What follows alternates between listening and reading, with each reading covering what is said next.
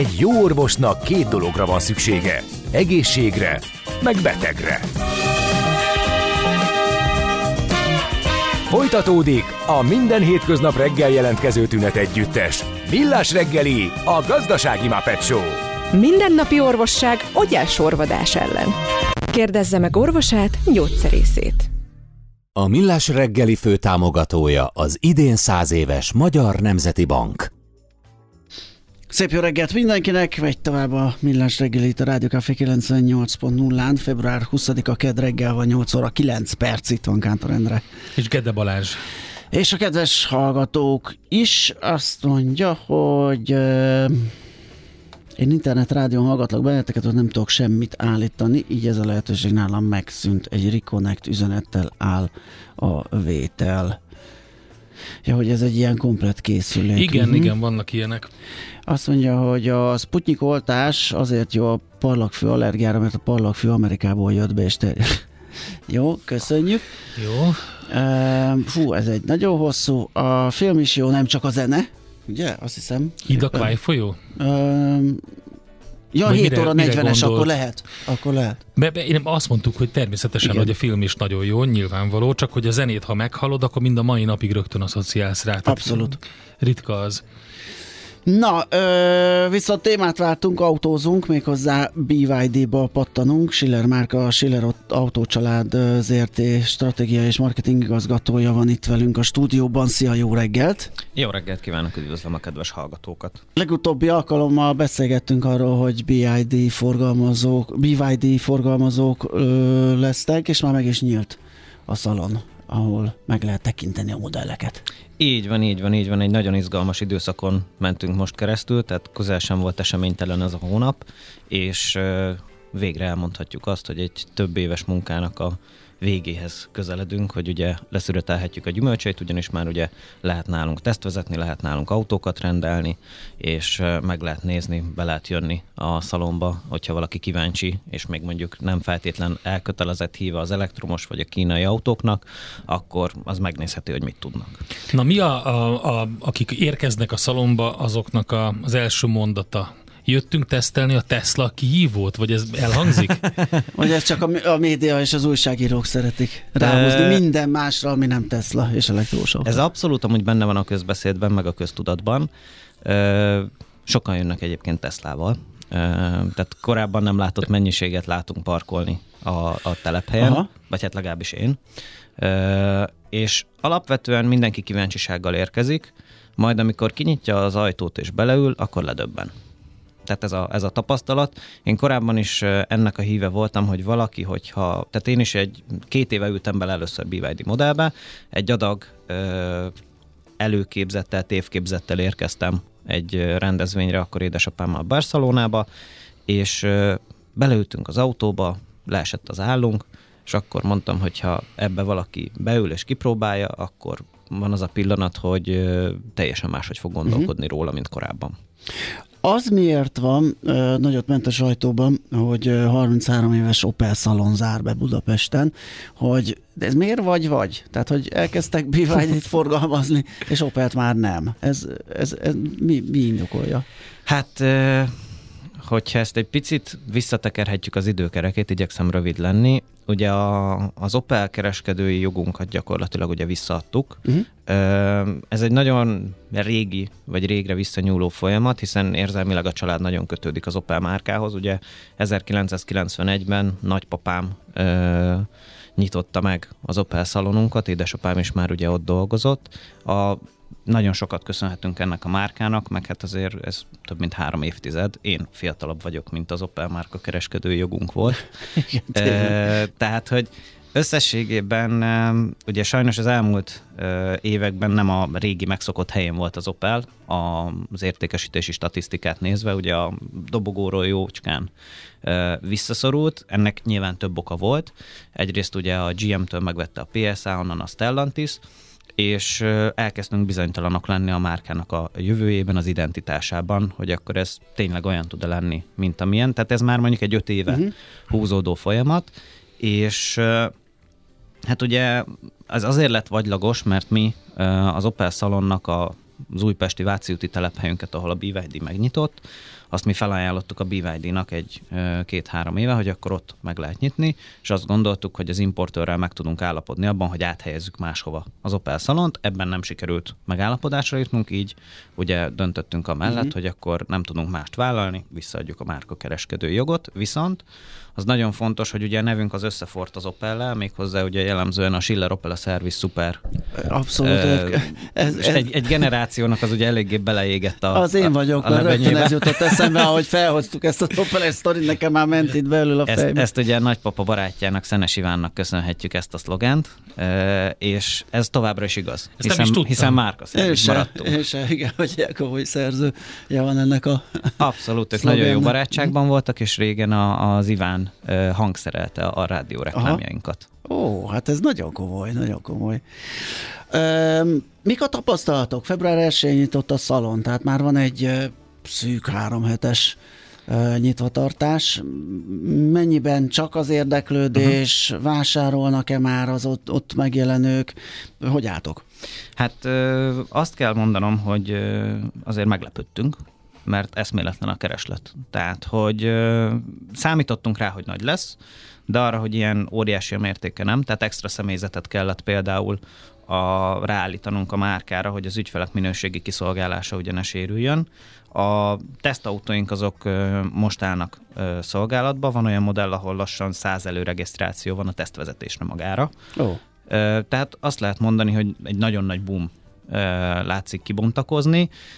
Nem akarom elkiabálni, de hogyha itt minden jól megy, akkor az első hónap végére egy nagyon impresszív szerződés számot fogunk magunkénak tudni ezt majd elmondom később Jó. utólag, mert babonában nem, persze, szeretném, persze. nem szeretném, hogy nehogy az legyen, hogy pont azért nem jön össze.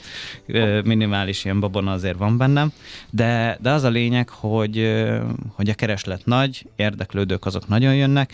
Nyilván ugye ebben van egy komoly szerepe a jelenlegi elektromos autópályázatnak is. Ezt akartam kérdezni, hogy azért elég ügyesen összehoztátok a, ezt a nyitást. Nem tudom, ez mennyire volt szándékos, mennyire így, így jöttek ki az, az engedélyezés, vagy valami tehát biztos, hogy segíti ezt Absz- az érdeklődést. Abszolút, abszolút. Tehát, hogy ez az állami szubvenció, ez azért határozottan hatással van erre a keresletre. Viszont például, tehát, hogy nagyjából a, a, a szerződés kötéseinknek mondjuk a jelenleg olyan 85%-a az céges, és akkor 15% magánszemély, ott ugye semmilyen fajta ö, szubvencióról nem beszélhetünk, ott ugye a puszta árérték arányról, amit ugye megfelelően, megfelelőnek találnak ezek a, az ügyfelek.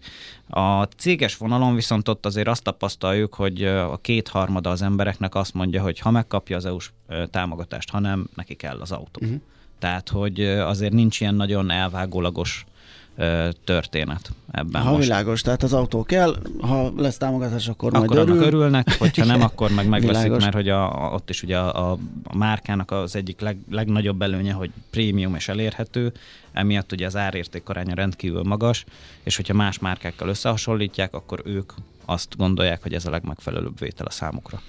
Tartsunk egy kis zünet, zenei szünetet, és utána folytatjuk a beszélgetést. Schiller Márk van itt velünk a stúdióban a témánk pedig nem más, mint a, az elektromos autózás, azon belül a BYD, ugye Schiller Márka, Schiller Autócsalád ZRT stratégiai és marketing igazgatója, kérdezzetek 0636 98 0 98 0 infokukat és a Messenger, amire elfelejtettem ránézni, úgyhogy most zene alatt rá is fogok következzen a Pimps of Joy Time, Are You Gonna? A jó minőségű élelmiszer nem más, mint olcsó egészségbiztosítás. Millás reggeli.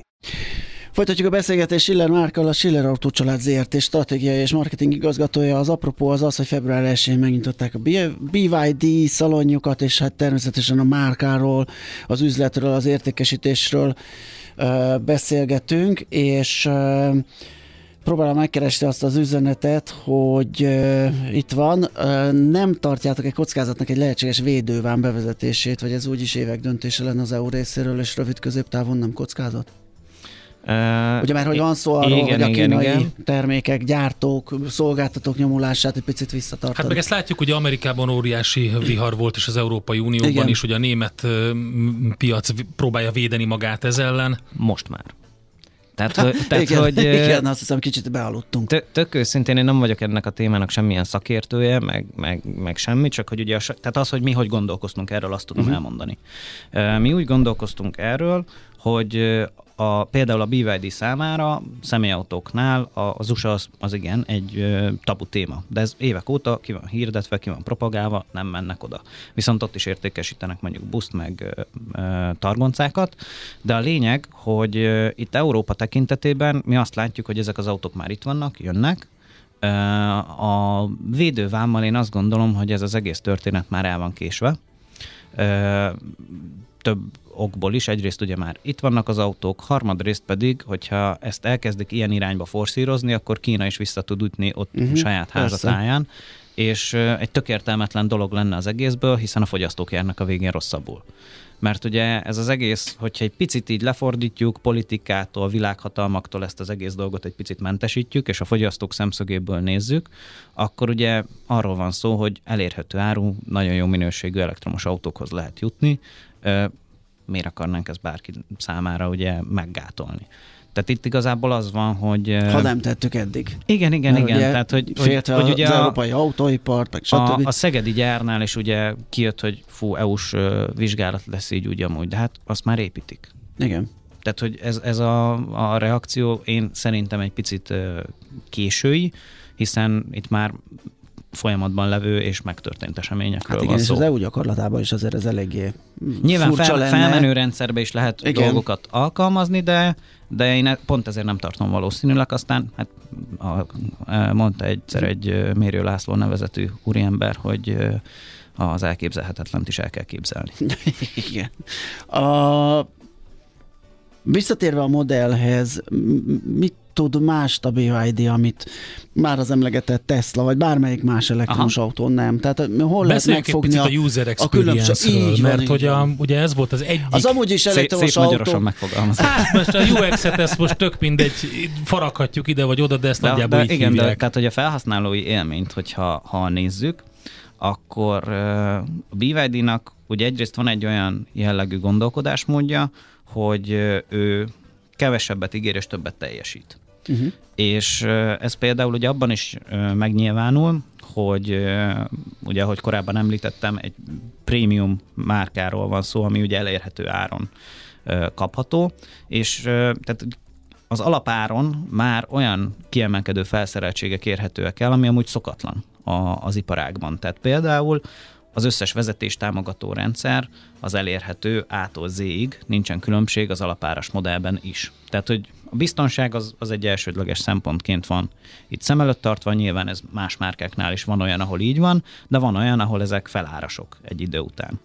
A 360 fokos körkamera is például egy alapfelszereltség részét képezi, ami felhasználó élmény szempontjából olyan, olyan tekintetben zseniális, hogy van egy olyan módja, hogy az autót kivetíti, uh, 3D-s üzemmódra tudsz váltani, és tudsz így az autó körül mozizni, pörgeted az autót, hogy mi van körülötted. Uh-huh. Tehát ezt sem szoftveresen, sem hardveresen nem láttam még amúgy senkinél, és egy tök apró kis, kis extra.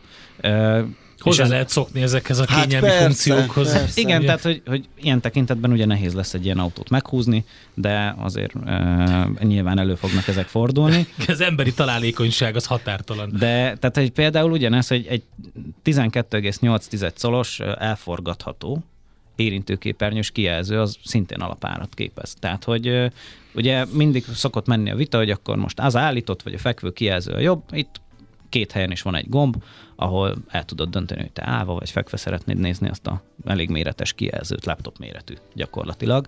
Tehát, hogy ezek a kis apró finomságok, amiben ugye ők máshogy gondolkoznak, hiszen nem ő fogja helyetted eldönteni, te, hogy te hogy szeretnéd jobban, hanem kiválaszthatod, hogy mm-hmm. hogy, hogy Igen, ez ilyen, jobban. Talán ugye még a magyar piac számára is, vagy a hallgatók számára is egy kicsit ilyen um hogy is mondjam, ilyen tupírozásnak tűnik. De az a helyzet, hogy ezt nem véletlenül dobtam be, mert amikor elindult a térhódítása a távol és kínai járműveknek, főleg elektromos vagy hibrid járműveknek, akkor ez volt az egyik dolog, amit uh-huh. kiemelten, amivel foglalkozott a szaksajtó, hogy Kínában is miért nem mondjuk a, a Volkswagennek, miért nem a, a BMW-nek a járműveit veszik olyan nagy számban, és ez volt az egyik dolog, amit a választás erre, ezért esett ezekre. Uh-huh. Tehát baromi fontos volt nekik a személyre szabhatóság, ezek a pluszok, tehát úgy álltak hozzá ezekhez a járművekhez, hogy igazából nem autóként tekintettek rá, hanem valami új dolog jelent meg. Igen. Hát igen, igen, és ugye itt még ugye a konnektivitás is hozzá tartozik a dologhoz, hogy ugye van egy BYD applikáció,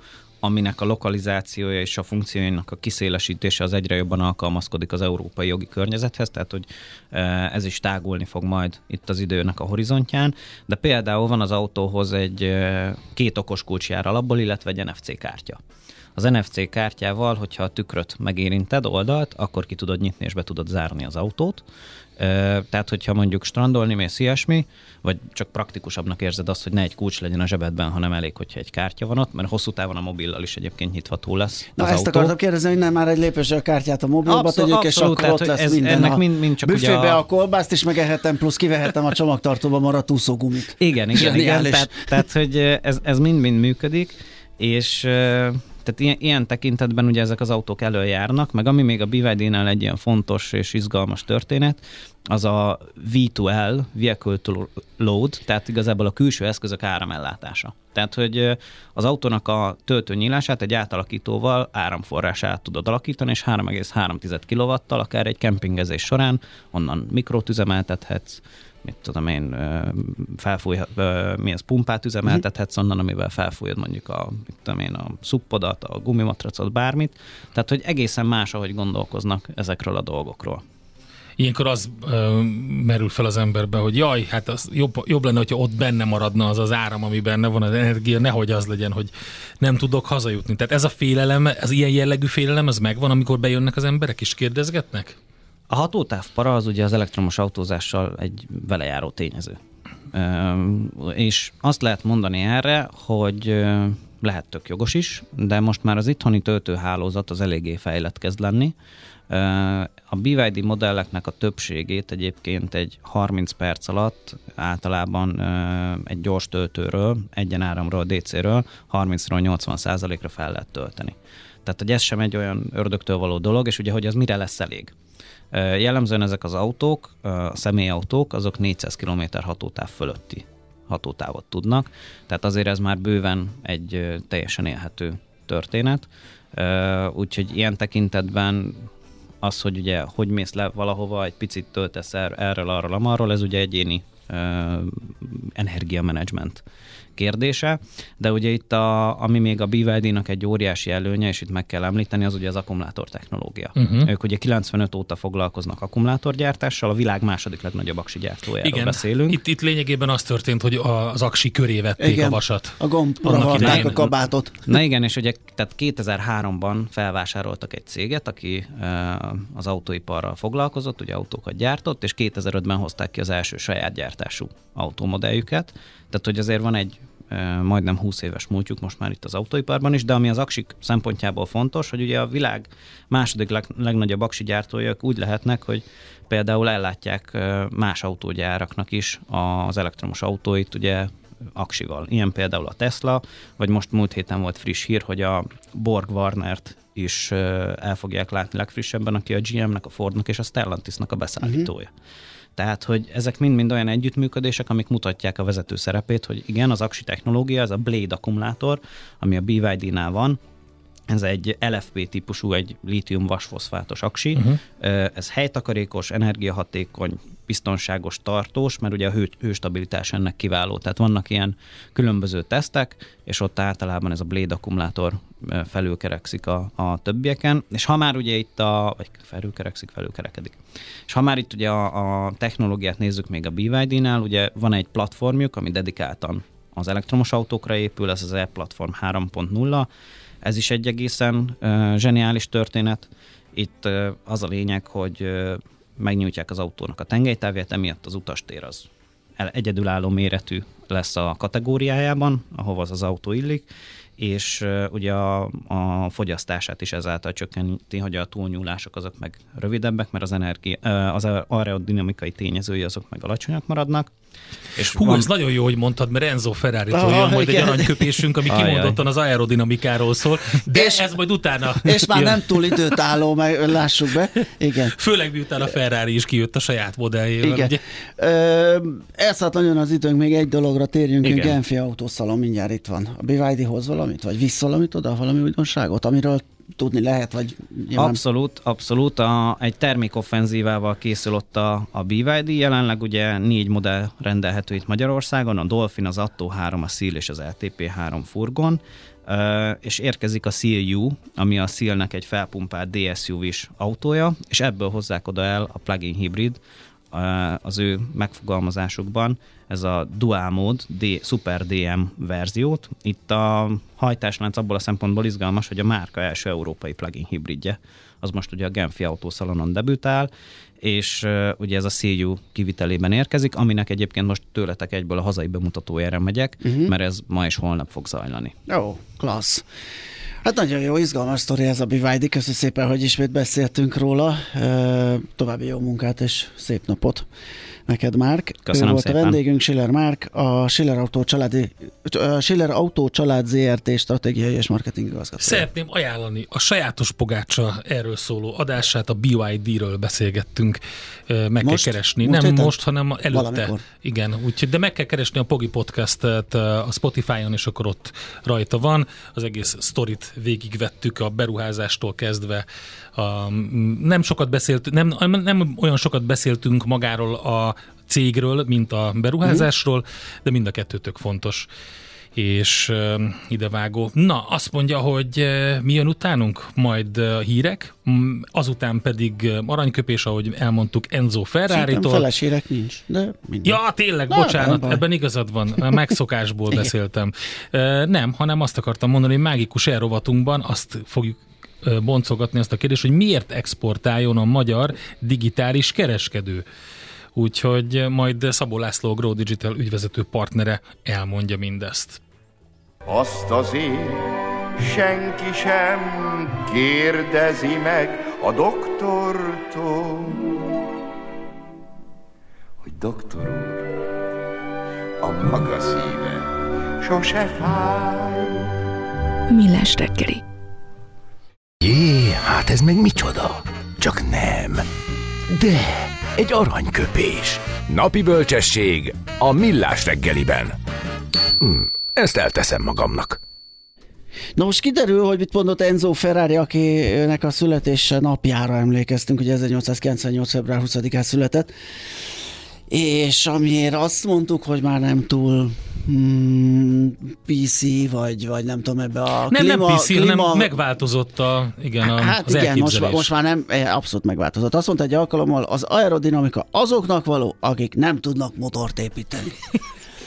Hát arra utalt nyilván, hogy egy Ferrari motort beleszerelsz egy téglalapba, mint vagy téglatestbe. Mint egyébként, mintha a ferrari nem lettek volna persze, aerodinamikusak. Persze. Érdekes egyébként ez a Ferrari, nem néztem utána komolyabban, és elnézést, hogyha hülyeséget mondok, majd kiavítanak a hallgatók, de ugye megvan ez a Lamborghini Ferrari ellentét, Aha. és hogy mennyire lenézték a Lamborghini-t, hogy hát a, a traktorból tra- na jó, de hát, már. na jó, de hát a Ferrari az meg ezért volt egy géplakatos, vagy ja. mi volt a, ja, lakatosnak volt a, a fia, tehát akkor ennyire nem kellett volna, mindegyik korábban kezdték ebből a szempontból, meg ez az idézet is inkább a Lamborghini-t erősíti, nem? Hát a, a, a traktormotor. Persze. Persze, nem tudom, szóval mindegy érdekes idézet.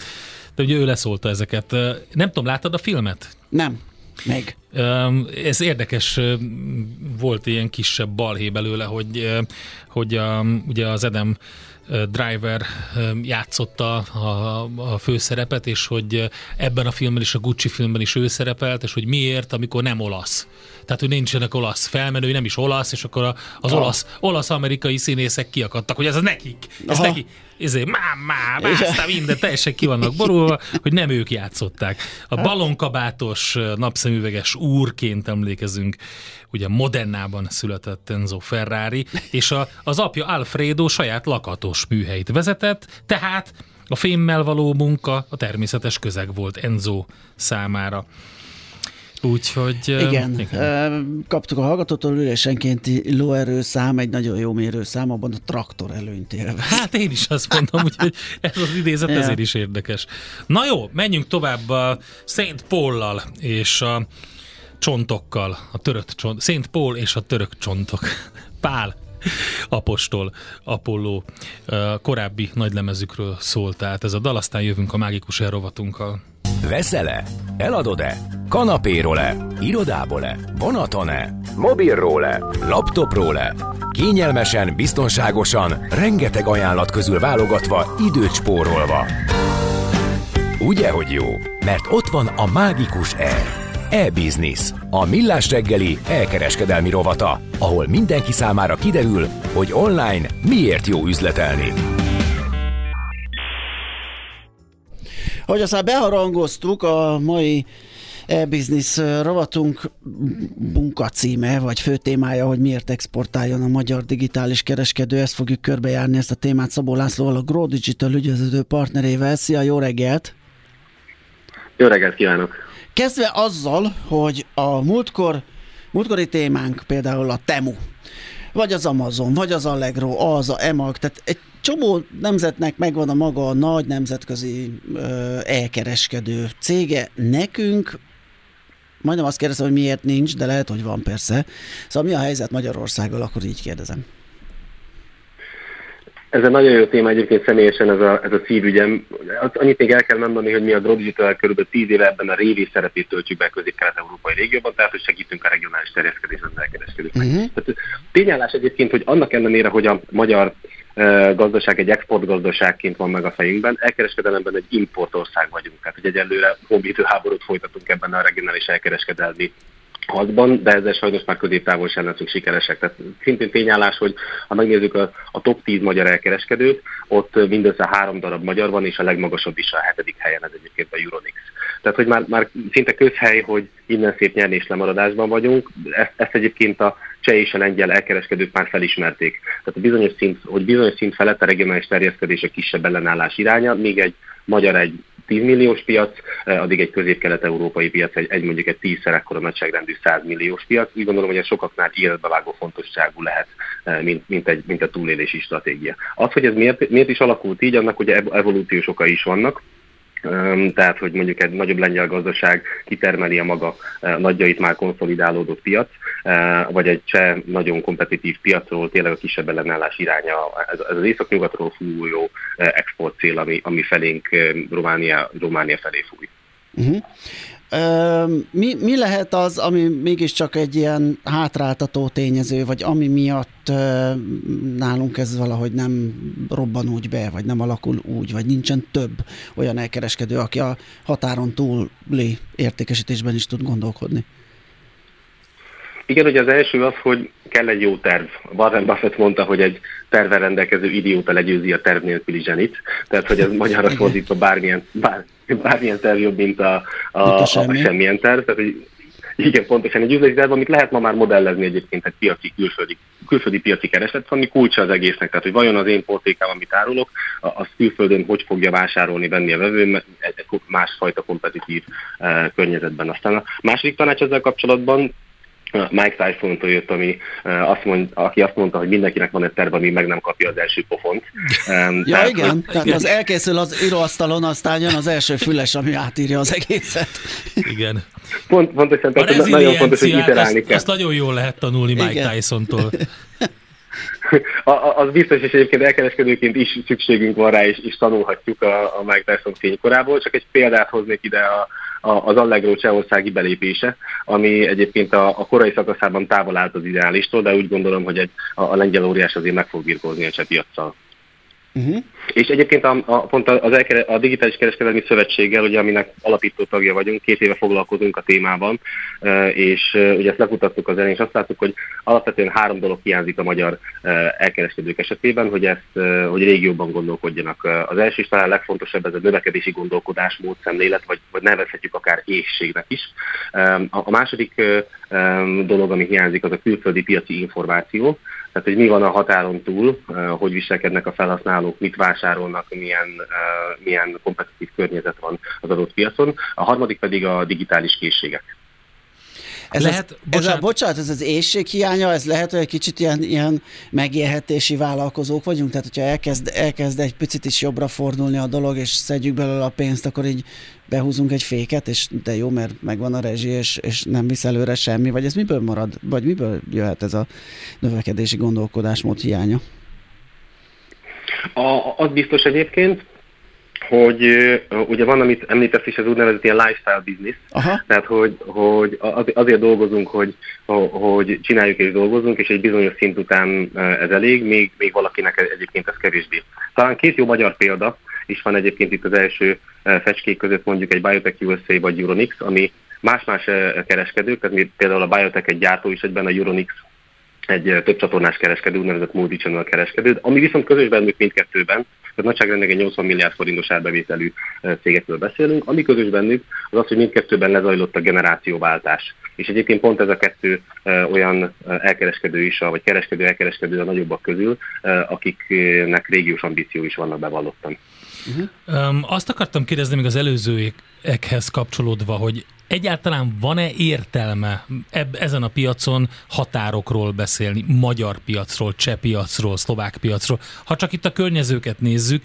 E, tudom, hogy a, mondjuk az Amazonnal, hogyha, meg, vagy a Temuval, amit a Balázs is kérdezett, ez teljesen globális és távolabbi országokat is nézhetünk, de a kisebbek számára azért mégiscsak a, a logisztika szempontjából a, a környező országok jelentenek elsősorban célpontot, de hogy, hogy digitálisan van-e értelme ezeknek a határoknak? Úgy, úgy gondolom egyébként, hogy digitálisan mindenképpen alacsonyabbak a határok, egyébként ha, ha erre célzol, tehát hogy, uh-huh. hogy ne, nem, ne, nem, nem olyan magasak ezek a belépési küszöbök és határok, mint mondjuk egy, egy offline biznisz esetében. Viszont egyébként mindenképpen vannak határok, és ez a, a, a hátrányunk, az előnyünk is közép-kelet-európában, hogy még mondjuk Amerikának van egy 300 milliós nagyságrendű, 300-350 milliós nagyságrendű egy nyelvet beszélő óriási piaca, óriási felelő piaca, addig nekünk kis szöredezett az adott lokális nyelveken beszélő piacaink vannak, ami mondjuk meg is véd azzal szemben, hogy egy hogy egy Amazon belépjen egyszer, vagy érdekesnek találja, viszont a Temu ugye már érdekesnek találta, tehát hogy a, a, az biztos, hogy közép-kelet-európai felhasználó a saját nyelvén szeret vásárolni, és ez egyfajta virtuális határt is húz az országok közé. Aha, tehát a határok inkább nyelvi és kulturális határok, amit aztán persze nyilván az AI és a, a, a generatív nyelvi megoldások le fognak bontogatni, mert innentől ugye elég egyszerű lesz majd a, azt a nyelvet, mit tudom, csehül is kiírni az áruféleséget, vagy akár komplet útmutatókat, meg egyebet, gondolom én. Igen, pontosan, tehát hogy ez a, az AI-jal egyébként a, a közös EU-s szabályozásokkal, a logisztikai fejlesztésekkel, fej, logisztikai iparák fejlődésével ezek a, ezek a ezek a határok évről évre a technológiai óriások, óriások belépésével, a hirdetések vagy a megjelenésével, ezek a határok évről évre lejjebb, lejjebb tolódnak. Ami egyébként nagyon-nagyon fontos a külföldi terjeszkedés esetében, hogy, hogy elhiggyük magunknak, magunknak, hogy ezt meg tudjuk csinálni. Hogy azt látjuk még mondjuk a cseheknél az Alza és a Notino kitaposta ez, ezt az utat, vagy a szlovák elkereskedőket inkább vissza kell fogni egyébként a, a régiós terveikben. Azt látjuk, hogy ott talán még a kezd nagyobb is, mint a, mint a képességek. Eh, addig a magyar elkereskedőket kicsit noszogatni is kéne. És ugye a Digitális Kereskedelmi Szövetségként, itt, itt, itt alapított tagjaként a, a, a, egy éve indítottuk el az elkereskedelmi mentorprogramot, pont azért, hogy legyenek meg az első magyar ilyen zászlós hajók, közepes nagyobb elkereskedők, akik, akik kicsit kitapossák ezt az ösvényt, és a többiek mehetnek utána. És egyébként egy kellemes meglepetésként ér bennünket, hogy, hogy egy 55 jelentkező elkereskedő uh, volt a programra egy éve, ebből választottuk 10 shortlistet és a három mentorált elkereskedőt is. A, és ezek az elkereskedők piaci infókat személyre szabott uh, képzést kapnak, marketing, logisztika, akvizíció, uh, szervezetfejlesztés témákban, és amit kérünk, az egy elköteleződés és, és, és egy üzleti terv a, a külföldi nyitásra vonatkozóan. A jelentkezés ebbe a mentorprogramba folyamatos, vagy ilyen ciklusos, tehát időnként meghirdetés van, és akkor lehet jelentkezni? Jelenleg egyébként a, az első évad végét, Aha. tehát lassan az első évad zárását fogjuk lezárni a, a, az első negyedév végén. Még nyitott téma egyébként, hogy leszűrjük a tanulságokat, és akkor indítsunk. Aha, és akkor hogy indul újra a következő program. Uh-huh, világos. Uh-huh. Jó, én szerintem elég sok mindent adtunk most így az elkereskedőknek, hogy egy kicsit átgondolják a, a, a, a működésüket és a külföldi piacra lépést, úgyhogy köszönjük szépen ezt neked. Ö, jövő héten folytatjuk ezeket a kis képzéseket. Szép napot! Szia! Szabó Lászlóval, a Grow Digital digitális marketing ügynökség ügyvezető partnerével beszélgettünk. Na megtaláltad-e? E-Business, a millás reggeli elkereskedelmi robata hangzott el. E-Business. Üzletei online.